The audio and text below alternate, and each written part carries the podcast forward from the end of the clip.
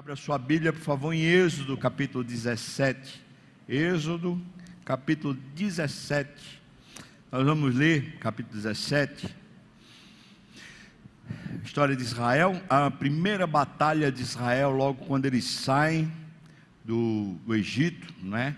Eu poderia dizer que a primeira batalha de Israel, na história de Israel, é o próprio Egito, não é? Quando eles têm que sair de lá e Deus tira eles com mão forte, um braço forte. Mas aí no, no caminho em direção à terra prometida, primeiro, o primeiro problema que eles têm, a primeira luta que eles têm é essa aqui, é contra um povo chamado Amalequitas. E esse povo, povo de Amaleque, é um símbolo na Bíblia. Eu estou aproveitando o tempo que eu estou um pouquinho melhor agora, eu estou aproveitando para estudar esses povos vizinhos a Israel. Essa semana dei uma mergulhada na história dos filisteus, estou tentando aprender um pouco mais, também a história dos amalequitas. E esses povos no Velho Testamento, eles têm uma, eles são uma referência para nós. Assim como, por exemplo, o Egito. O Egito é uma referência clara do mundo. Assim como o faraó é uma representação clara do diabo. E esses povos inimigos de Israel aqui, que contenderam o tempo todo com Israel, também são referências a respeito da nossa batalha do dia a dia, hoje em dia. Claro que são referências espirituais. E a gente vai ler então esse texto tão precioso que fala sobre cansaço e ânimo no Senhor. Veja, diz assim a palavra do Senhor, capítulo dezessete. Tendo partido toda a congregação dos filhos de Israel do deserto de Sim, fazendo as suas paradas, segundo o mandamento do Senhor. Perceba que o Senhor está movendo eles, eles estão no ritmo do Senhor. Eles faziam as paradas, eles estão sendo conduzidos pelo Senhor. Eles acamparam-se em Refidim. Diga comigo, Refidim. Está fraco, irmão. Eu sei que tem mais gente do que isso aqui. Vamos lá? Refidim. Lá? Refidim. Sabe o que significa Refidim? Lugar de descanso. Deus está dando um ritmo meio pesado para eles, caminhando ali, aqui, ali, ali, aqui, pá. Chega ao deserto de Sim, depois do deserto de Sim, eles chegam nesse lugar que Deus disse, vamos dar uma descansada. Agora vocês vão dar uma descansada. O deserto, depois do deserto, chega na, no lugar chamado Refidim, lugar de descanso. Na verdade é até plural, lugares de descanso. E não havia ali água para o povo beber. Deus quer que eles descansem, mas não tem água. Vamos lá, versículo dois. Contendeu, pois, o povo com Moisés e disse, dá-nos água para beber. Respondeu-lhes Moisés, por que contendeis comigo? Por que tentais ao Senhor? A gente até ignora, né? O que é que você acha? A gente olha para eles e fala assim, como assim, Moisés?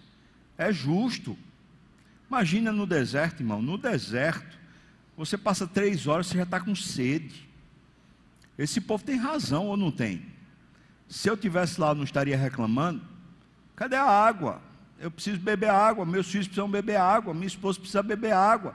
E se a gente cria animais, os animais precisam de água também. Cadê a água? Será que tem, quem é que está com razão? Moisés ou o povo?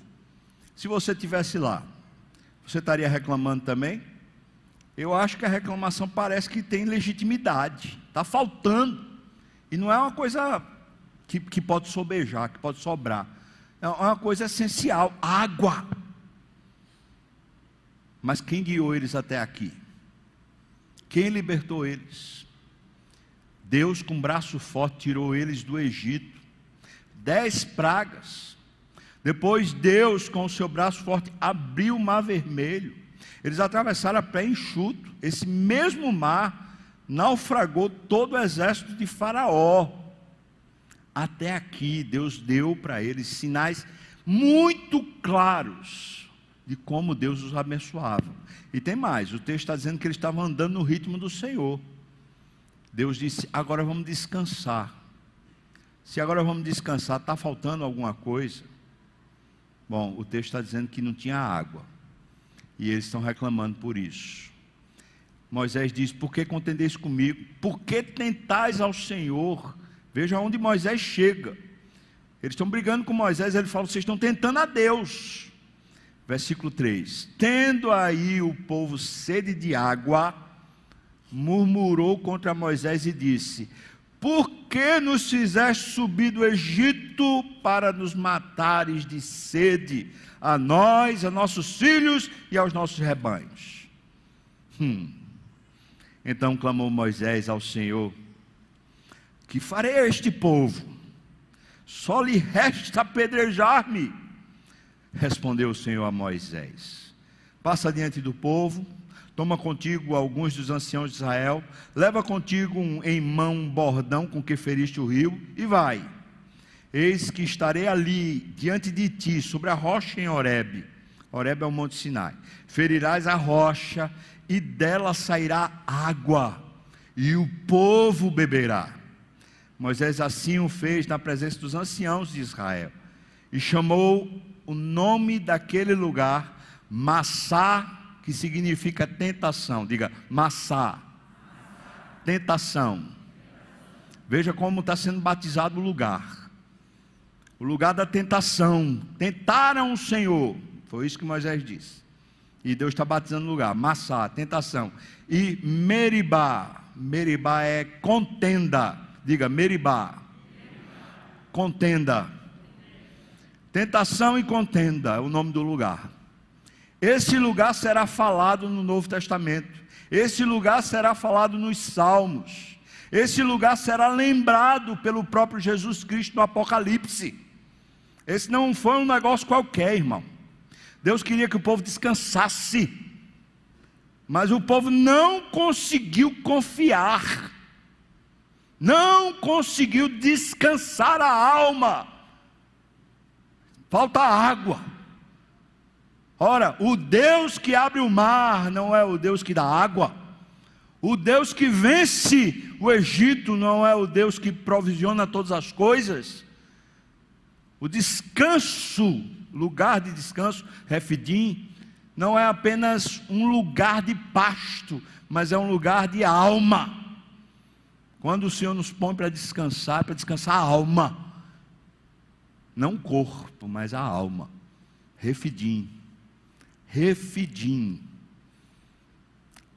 Para aqui só um momento para dizer uma coisa que eu acho que foi muito interessante. Certa feita estava conversando com o Ronaldo Lidório, justamente sobre isso, cansaço. Eu estava falando, Ronaldo, como é que a gente faz para descansar, Ronaldo? Essa vida para lá e para cá. Aí Ronaldo falou uma coisa, ele disse, eu aprendi com Russell Shedd, que um homem de Deus precisa aprender a descansar por dentro. Aí eu falei, é, é bonito, interessante, mas eu continuo cansado. E ele disse, olha, descansar por dentro é uma decisão, é uma decisão de tudo deixar nas mãos de Deus. Apenas uma coisa, Ele.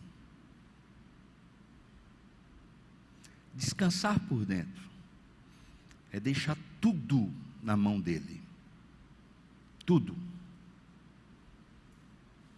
Até a água. Até a água. Esse lugar está sendo batizado por Deus. Tentação, vocês estão me tentando.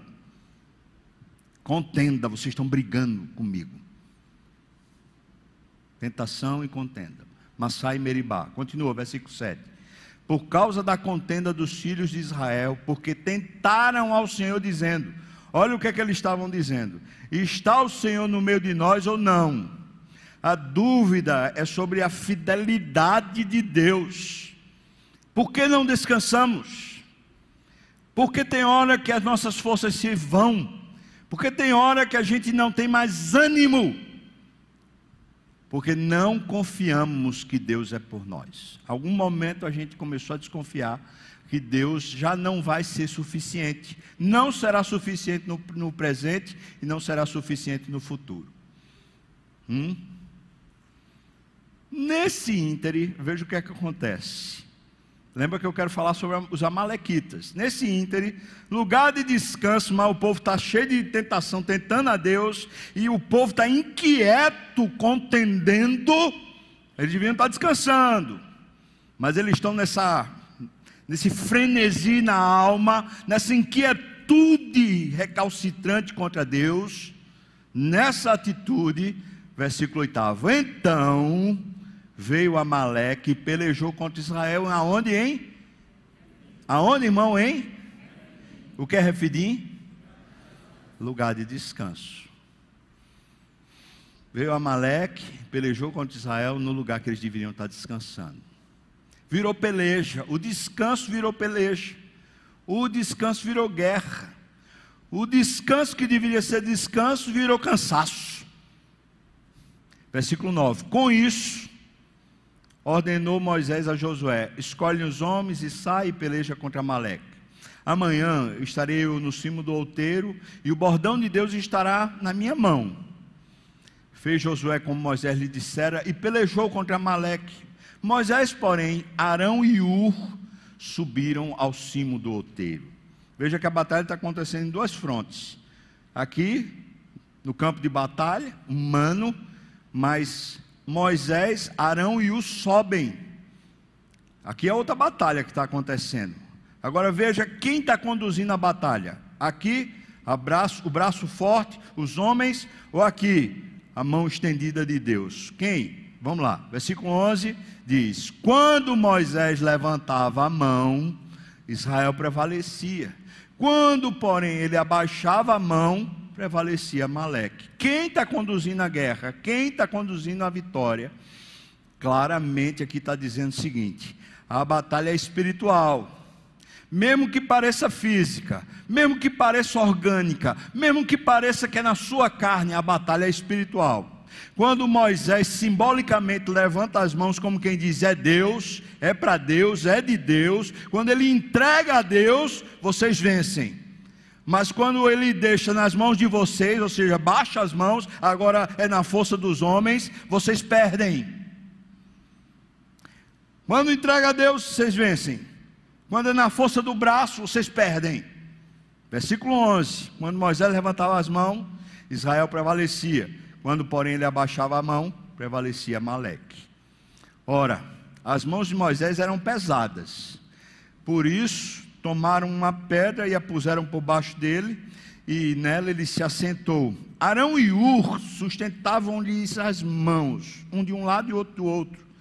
Assim ele lhe ficaram as mãos firmes até o pôr do sol. E Josué venceu, desbaratou o exército de Amaleque E, a, e ao seu povo a fio da espada.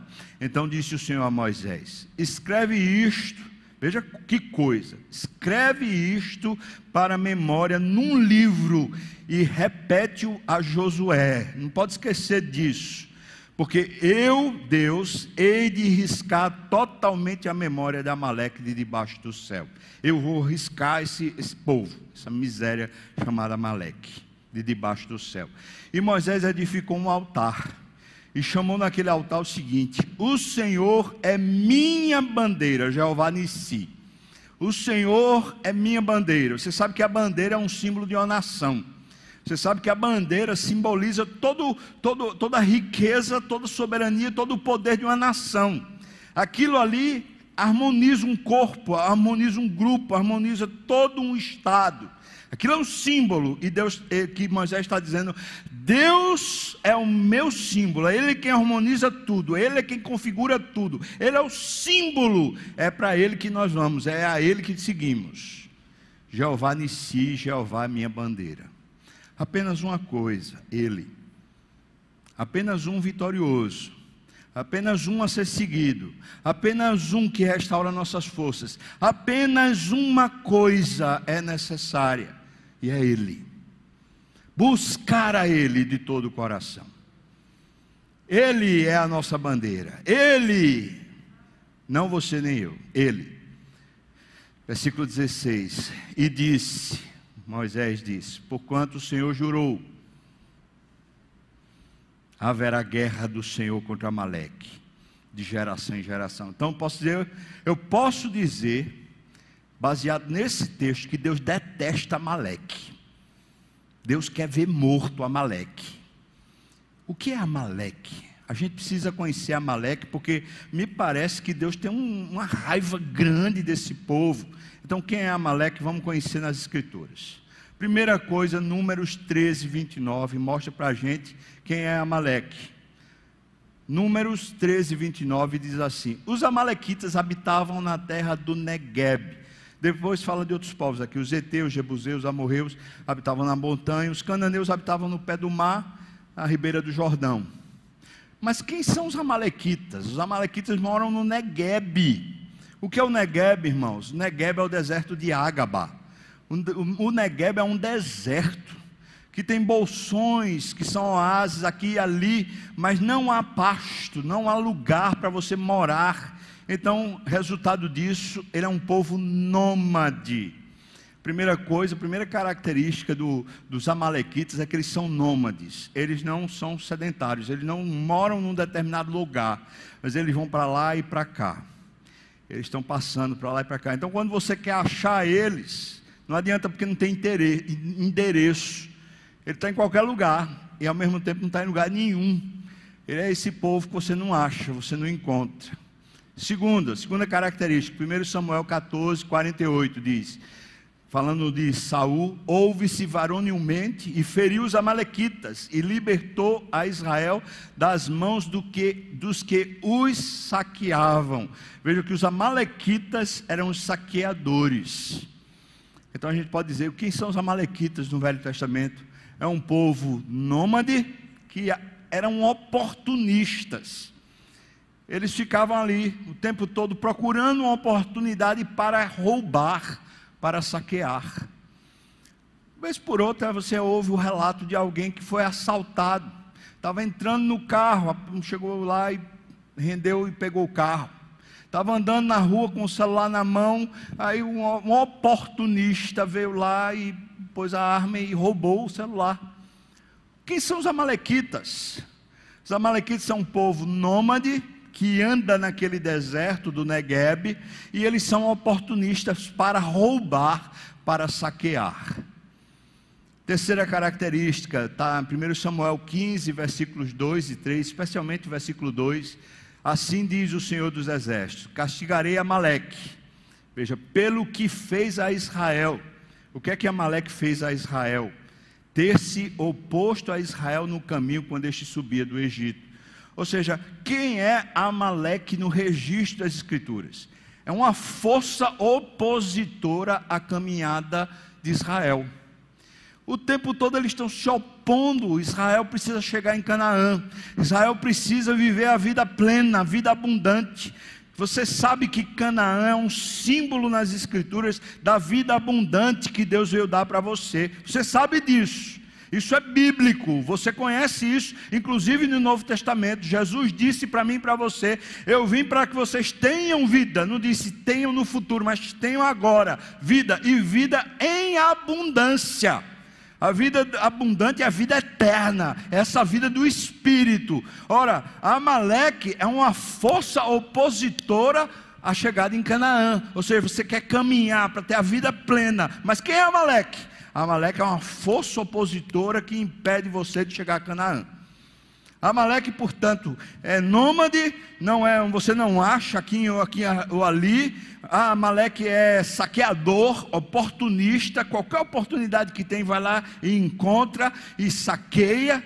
E Amaleque também é uma força de oposição contrária à sua jornada a Deus. O que seria isso no Novo Testamento? O que a gente encontraria como isso? Bom, estava pensando a respeito disso e pensei assim: certamente o que mais a Bíblia fala para a gente ter como luta é contra a carne, nossa carne. Tem velhos hábitos. Paulo diz em Romanos que a minha carne, ela tem uma lei, uma lei de pecado que habita em mim. A minha carne, não meu velho homem. São os hábitos que eu adquiri enquanto eu não tinha Deus. Hábitos, inclinações. Se eu começo a lutar contra um pecado moral, eu começo a cair em outro pecado, o pecado do orgulho.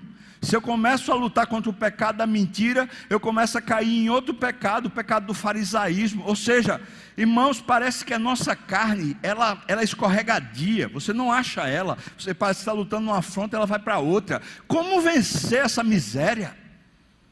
Esse negócio que me impede de ter uma alegria genuína, uma força genuína, um poder genuíno, uma alegria genuína. Como eu posso vencer isso? Uma coisa só. Uma coisa só é o que eu e você podemos fazer e precisamos fazer. Daqui a pouco a gente fala sobre isso. Qual a estratégia dos Amalequitas? Qual é? Deuteronômio vinte e cinco, dezessete e dezenove... mostra para a gente exatamente como é que atua os Amalequitas. Diz assim: lembra-te do que te fez Amaleque no caminho quando saías do Egito. Está falando de Êxodo dezessete, o texto que a gente leu aqui no, no começo desse sermão. Naquele texto de Êxodo dezessete, ele está dizendo: lembra, que foi que ele te fez? Que foi que ele te fez? Versículo dezoito diz: como Amaleque te veio ao encontro no caminho e te atacou na retaguarda, todos os desfalecidos que iam após ti, quando estavas abatido e afadigado, e não temeu a Deus. Os Amalequitas não temeu a Deus. Meu irmão, você entendeu qual a estratégia dos Amalequitas? O povo está na caminhada, os que iam ficando para trás, porque estavam cansados, abatidos, afadigados, veja a palavra que ele usa, desfalecidos, esses que iam ficando para trás, Amaleque vai lá e... oportunistas, quando o cansaço, o desfalecimento, o esmorecimento começa a dragar as nossas forças, a depressão começa a tomar a gente, então os Amalequitas se aproveitam para tomar conta. Essa é a estratégia. Versículo dezenove diz: quando, pois, o Senhor teu Deus te houver dado sossego, que contraponto lindo! Você está na agonia, no nervosismo, o Amaleque está se aproveitando disso e destruindo sua vitalidade, seu poder espiritual. Quando, pois, o Senhor teu Deus te houver dado sossego, veja que a paz é diferente, mas quem dá a paz? Uma coisa só, apenas uma coisa é necessária, apenas uma única coisa. Quando, pois, o Senhor teu Deus te houver dado sossego de todos os teus inimigos em redor, na terra que o Senhor teu Deus te dá por herança para possuíres, aí apagarás a memória de Amaleque de debaixo do céu, não te esqueças. Então Deus está dizendo: vamos lutar contra Amaleque. Mas como se luta contra Amaleque? Quando Deus lhe dá vitória. Então não há luta direta, é por isso que o texto de Êxodo é tão legal. Porque conquanto parece que a vitória está acontecendo no campo de batalha, Josué contra o exército amalequita, na verdade a batalha só é vencida aqui, em outra instância, é uma batalha espiritual, ela só é vencida aqui em cima, não aqui embaixo. A sua batalha contra a carne não é vencida quando você luta contra a carne, a sua batalha contra a carne só é vencida quando você luta espiritualmente. Isso aqui é um princípio poderoso, mas muito poderoso. Qual é o propósito dos Amalequitas? Bom, tem um texto que revela como esse negócio dos Amalequitas vai se, se né, imiscuindo em todo o Velho Testamento. O livro de Ester, capítulo três, versículo um, coloca um nome de um homem que ele era filho de Agag. Veja só. Depois desses acontecimentos, o rei Xerxes honrou a Amã. Amã era um opositor ferrenho a Israel. Na verdade, Amã queria ter o título, a honra, para destruir os israelitas. Isso está no livro de Ester, e você pode ler.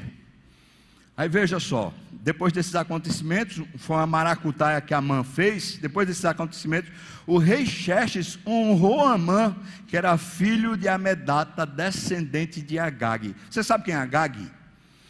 Provavelmente esse Agag aqui é o rei amalequita que Saul, quando saiu à batalha, venceu todos os amalequitas, mas deixou vivo Agag, esse rei aqui. E está dizendo que Amã é descendente dessa peste. É um amalequita, irmão. O amalequita está aparecendo no final do Velho Testamento.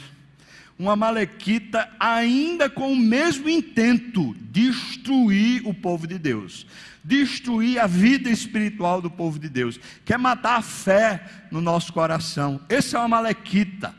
Não brigue com isso, pelo amor de Deus.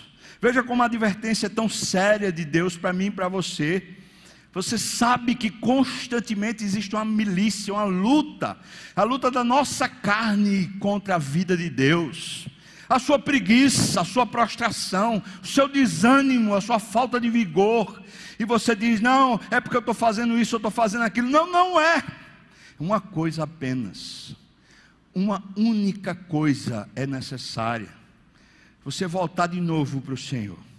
É pelo poder do Espírito, é Deus quem lhe dá a vitória. Não, você não consegue vencer sua carne, você não consegue vencer seus hábitos pecaminosos, você não consegue pela força da sua, da sua própria carne. Mas o Espírito que Deus deu a você, o poder do Espírito, a vida que Deus veio e deu para você, por meio de Jesus Cristo, naquela obra bendita da cruz, essa vida vitoriosa, é a vida do Espírito, e Ele deu para você vencer, vencer você mesmo, vencer os seus velhos hábitos, vencer essa mediocridade espiritual. Deus quer lhe levantar no nome santo de Jesus, com fogo e com poder. Louvado seja Deus. Agora volta de novo para Êxodo dezessete, agora dos versículos oito a dezesseis, a gente vai encontrar justamente a briga. Essa briga, eu queria destrinchar um pouquinho ela para a gente entender isso. Veja só, versículos oito a onze, diz, veio Amaleque, pelejou contra Israel lá em Refidim. Já falei, o lugar devia ser de descanso, mas eles não descansaram. Por quê? Porque eles tentaram e contenderam contra Deus.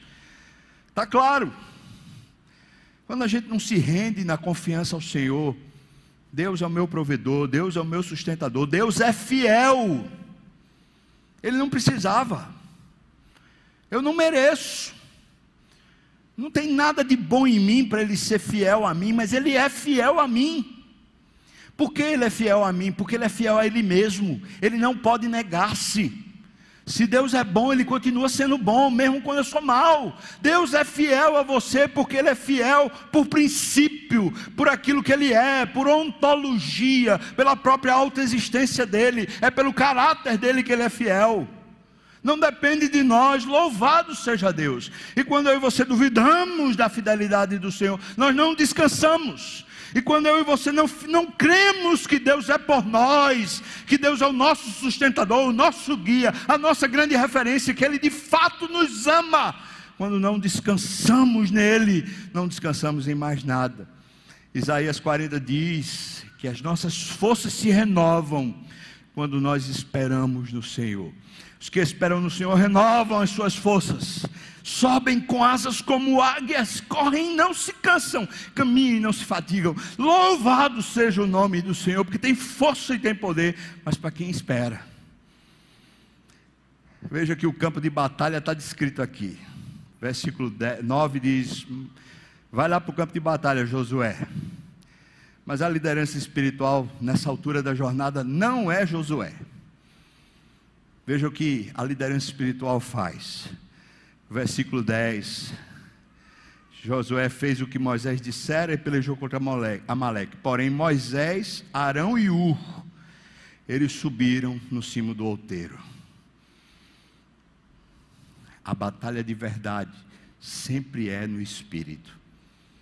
É sempre no outro nível. É sempre aqui, irmão. Não aqui. Sua batalha não se dá no seu corpo, mas se dá no seu coração. É sempre aqui. Confia ou não confia? Entrega ou não entrega? É aqui. Quando Moisés levantava a mão, entregava a Deus, eles venciam. Logo a gente aprende o seguinte: essa não é uma vitória que você conquista, essa é uma vitória que você recebe. Eu vou repetir, a vitória contra a carne não é uma vitória que você conquista, é uma vitória que você recebe.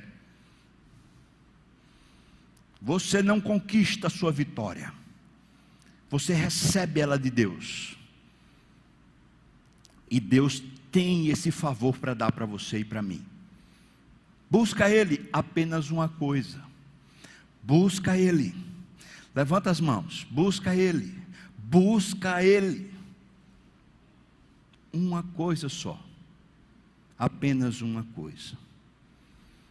Você lembra do exemplo de Cades-Barneia? Cades-Barneia é uma região fronteiriça a Canaã, nessa parte do Negebe, justamente nessa região sul de Israel. Quando Israel saiu do Egito, depois de três meses ele estava em Cades-Barneia. Cades-Barneia já é citada na Bíblia, lá em Gênesis, quando Agar é expulsa por Sarai. Agar vai até Cades-Barneia e um anjo encontra ela lá em Cades-Barneia. Mas agora o povo de Israel chegou na fronteira de Canaã. Três meses de caminhada eles chegaram na fronteira de Canaã. E aí Moisés manda os espias. Dentre os espias está Josué e Calebe e mais dez outros. Quando eles voltam, dez dizem: a gente não consegue tomar a terra porque tem gigantes e tem fortalezas. Josué e Calebe falam: eia, subamos, vamos vencer, porque Deus prometeu para nós. Mas aí Deus intervém e fala assim: agora vocês não vão entrar mais na terra. Vocês duvidaram de mim. Agora vocês vão passar quarenta anos peregrinando no deserto para aprender a confiar. Aí o que, é que acontece com o povo? Eita, quarenta anos, não senhor, a gente vai confiar agora. Não, não, não vamos fazer assim, a, a gente vai entrar. Ora, se eles vão entrar por Cades-Barneia, primeira linha de combate são os amalequitas. Veja, isso está lá em Números capítulo catorze, versículos quarenta e um a quarenta e três. Números catorze, quarenta e um a quarenta e três. Moisés, porém, disse: por que vocês estão desobedecendo a ordem do Senhor? Isso não terá sucesso. Estou lendo na N V I, tá bom? Não subam, porque o Senhor não está com vocês. Vocês serão derrotados pelos inimigos. Versículo quarenta e três, pois os amalequitas e os cananeus os enfrentarão ali e vocês cairão à espada, visto que deixaram de seguir o Senhor, Ele não estará com vocês. Você percebe? Quando o Israel inventou de enfrentar os amalequitas na própria força, na ânsia, eles foram derrotados. Deus tinha dito: vão, vão, porque era a ordem de Deus, eles venceriam. Mas agora Deus está dizendo: vocês vão para o deserto. E eles estão dizendo: não, nós vamos para lá. E aí eles estão perdendo, e eles perdem e morrem em Cades-Barneia. Qual é a lição que está sendo ensinada para o povo de Deus? Quem vence os amalequitas é o Senhor. Nós recebemos a vitória do Senhor. Nós não conquistamos a vitória para o Senhor, mas nós recebemos a vitória do Senhor. Essa é a vida espiritual. Nós recebemos a vida espiritual pela vitória de Cristo lá na cruz. Cristo venceu a nossa carne, Cristo venceu o mundo, Cristo venceu o pecado. Diga aleluia. Oh, está muito fraco, você já pensou nisso? Que privilégio nós temos, o nosso Senhor e Salvador Jesus. Ele foi até a cruz, Ele foi trucidado pelos nossos pecados, a nossa iniquidade foi derramada sobre Ele, a ira de Deus foi colocada sobre Ele, e agora eu e você somos salvos. Nós recebemos a vitória de Jesus. Diga aleluia. Oh Senhor, nós recebemos a tua vitória. Você não conquista, você recebe. Não é pela sua força. Não adianta você dizer: eu vou conseguir. Mas se você diz: eu entrego a minha vida, eu entrego o meu coração, eu entrego a minha ansiedade, eu entrego o meu nervosismo, eu entrego as minhas coisas ao Senhor, Ele é vitorioso na sua vida. Confia um pouco mais, espera um pouco mais. Uma coisa só, apenas uma coisa: busque o Senhor de coração. O texto diz para nós, versículo doze: ora, as mãos de Moisés eram pesadas. É claro, a gente acha que essa batalha de confiar no Senhor é simples. É não, irmão, é mão pesada. É difícil confiar no Senhor. Se a gente não tiver ajuda, a gente não consegue confiar no Senhor. É por isso que um ao outro ajudou e disse: ser forte.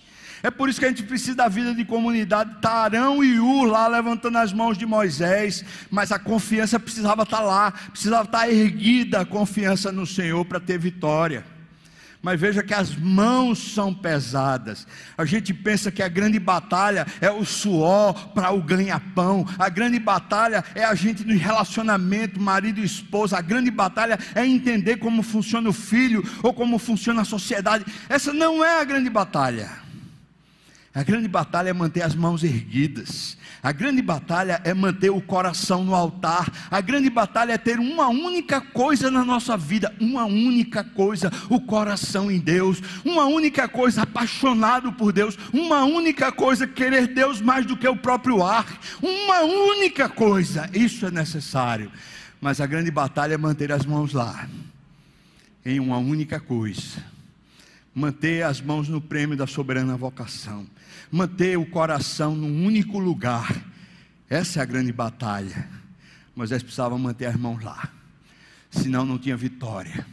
A sua vitória, a minha vitória, nasce das mãos no altar, nasce de estarmos com o coração no lugar certo. Uma única coisa faz a gente vitorioso, uma única coisa faz o nosso coração mudar: a presença de Deus. O poder do Espírito no seu coração lhe revitaliza, lhe reanima, lhe fortalece, lhe floresce, faz de você uma nova criatura. Creia e dependa. Uma única coisa. Gálatas cinco dezesseis diz assim para nós: andai no Espírito e jamais satisfareis a concupiscência da carne. Concupiscência é o desejo desenfreado.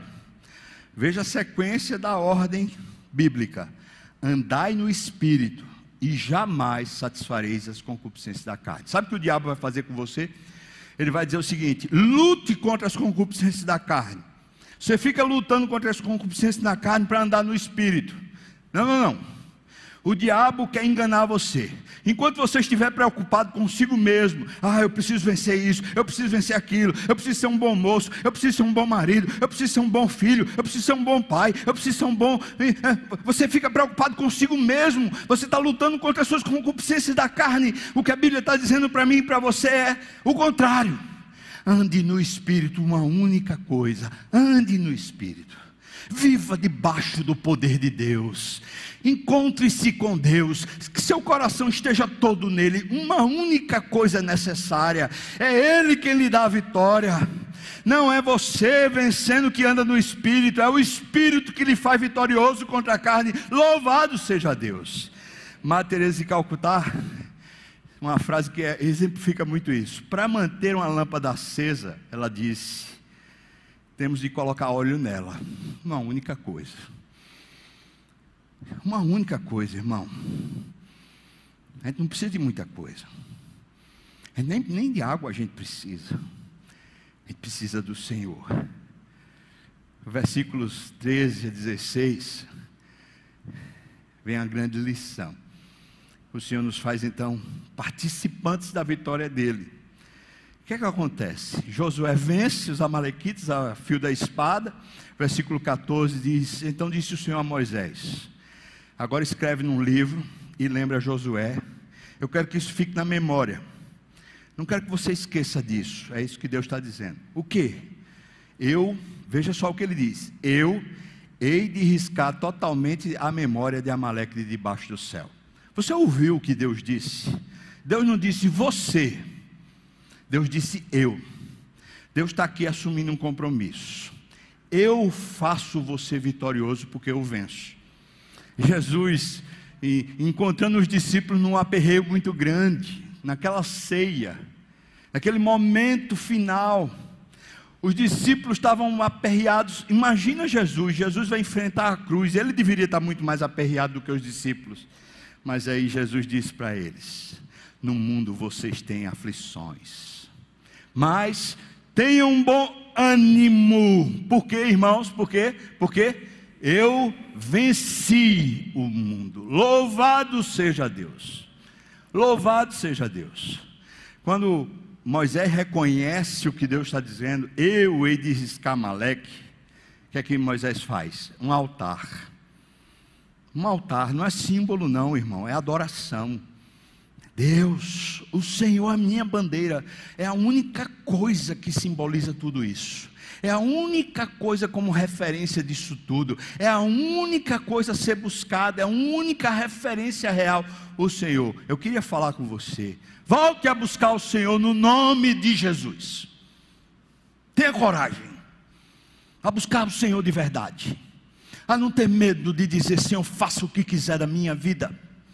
Eu quero mais o Senhor do que estabilidade na minha casa, eu quero mais o Senhor do que o sustento, eu quero mais o Senhor do que qualquer orgulho ou qualquer referência a respeito de mim. Eu quero o Senhor mais do que o sol, mais do que o ar, mais do que a água, mais do que tudo. Eu quero o Senhor, uma única coisa. Você tem coragem nessa manhã de dizer isso? Você tem coragem de, no nome de Jesus, tudo entregar e dizer uma coisa só é o que eu quero, eu quero o meu Senhor na minha vida.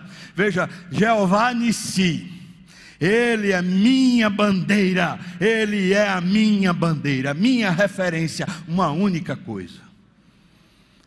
Versículo dezesseis, e disse, porquanto o Senhor jurou, Jeová Nissi, porque Deus jurou o seguinte, haverá guerra do Senhor, haverá guerra do Senhor contra Amaleque de geração em geração. Ou seja, Deus é quem faz essa guerra, e Deus é quem faz essa vitória acontecer para nós. Veja, irmãos, a vida no Espírito não é a recompensa de você vencer a carne, é o contrário, a vida no Espírito é quem faz você vencer a carne. Então, muito mais do que estar procurando vencer a carne, nós deveríamos estar procurando o Espírito.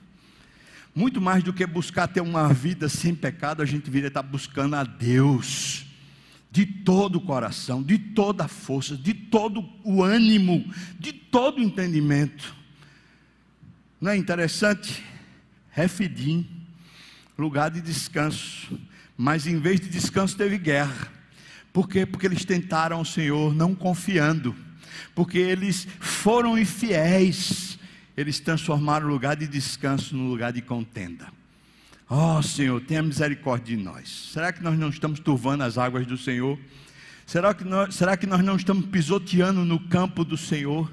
Será que nós não estamos destruindo as maravilhas do Senhor pela nossa falta de fé, pela nossa falta de confiança, por causa da falta de intrepidez? Alguém já escreveu com muita propriedade, nós não temos o problema de buscarmos muito, nós temos o problema de conhecermos pouco. Eu e você parece que conhecemos muito pouco a riqueza que está sendo dada para nós, o poder que foi celebrado em Cristo, a maravilha que é essa vida de Deus para mim e para você. Eia, subamos, vamos ao encontro, nós temos a terra de Canaã, nós temos as promessas. Eia, saiamos do nosso conforto, temos que adentrar a terra, nós temos que ter e viver essa vida eterna, a vida celebrada por Cristo, essa vida em abundância. Tem muito de Deus para mim e para você, tem muito poder em Deus. Vamos acender as candeias, vamos deixar acesas até que o noivo venha. Eu e você podemos buscar mais ao Senhor. Eia, subamos, vamos ao seu encontro. O que é que você me diz? Vamos embora, irmão. O que é que você me diz? Hum? Amaleque tem brincado com você? Quando Davi estava lá fugindo entre os filisteus, ele vai morar em Ziclague, e quando ele sai para brigar as brigas dos filisteus, os amalequitas entram na casa de Davi, eles saqueiam as esposas de Davi, eles levam os filhos de Davi, agora eles são prisioneiros dos amalequitas. O que, que acontece com Davi? Os amigos de Davi dizem, agora a gente vai matar você, a gente vai apedrejar você, Davi. O que é que Davi faz? Uma coisa só, ele vai ao Senhor, ele se reanima no Senhor. Deus dá luz, horizonte, ele restaura a casa, restaura a família, ele restaura Ziclague, ele restaura a própria vida. Louvado seja Deus. Uma coisa só, vamos buscar? Você tem coragem hoje de tudo deixar? Tudo. Você tem coragem? Eu deixo tudo, Senhor, só para te seguir. Uma coisa só. Tem coragem? você tiver coragem, assim como eu estou tendo aqui, intrepidez e ousadia no Senhor de fazer isso, eu convido você a ficar de pé. Quero orar com você sobre isso, uma coisa só, Senhor, uma coisa só. Eu quero, Senhor, mais do que tudo, mais do que tudo, uma coisa só, uma coisa só.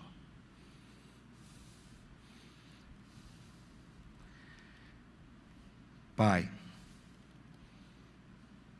o Senhor um dia fez Davi ser restaurado, porque ele foi até o Senhor.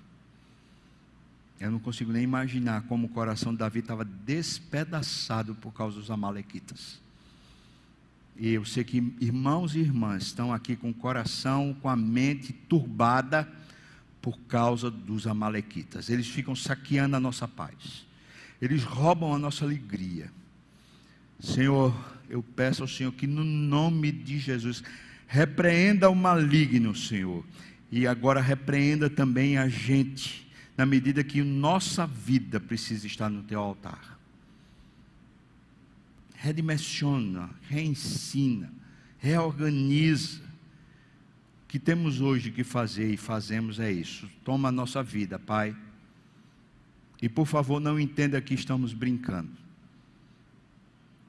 Dentro daquilo que o Senhor olha para dentro de nós, que é verdade no nosso íntimo, eu te peço, Senhor, toma tudo de nós, seja tudo teu, Pai, toda a nossa vida, cada fôlego, cada dia, cada momento, esposa, filhos, patrimônio, recursos, dons, talentos, inteligência, tudo para ti, Senhor, usa conforme o teu querer.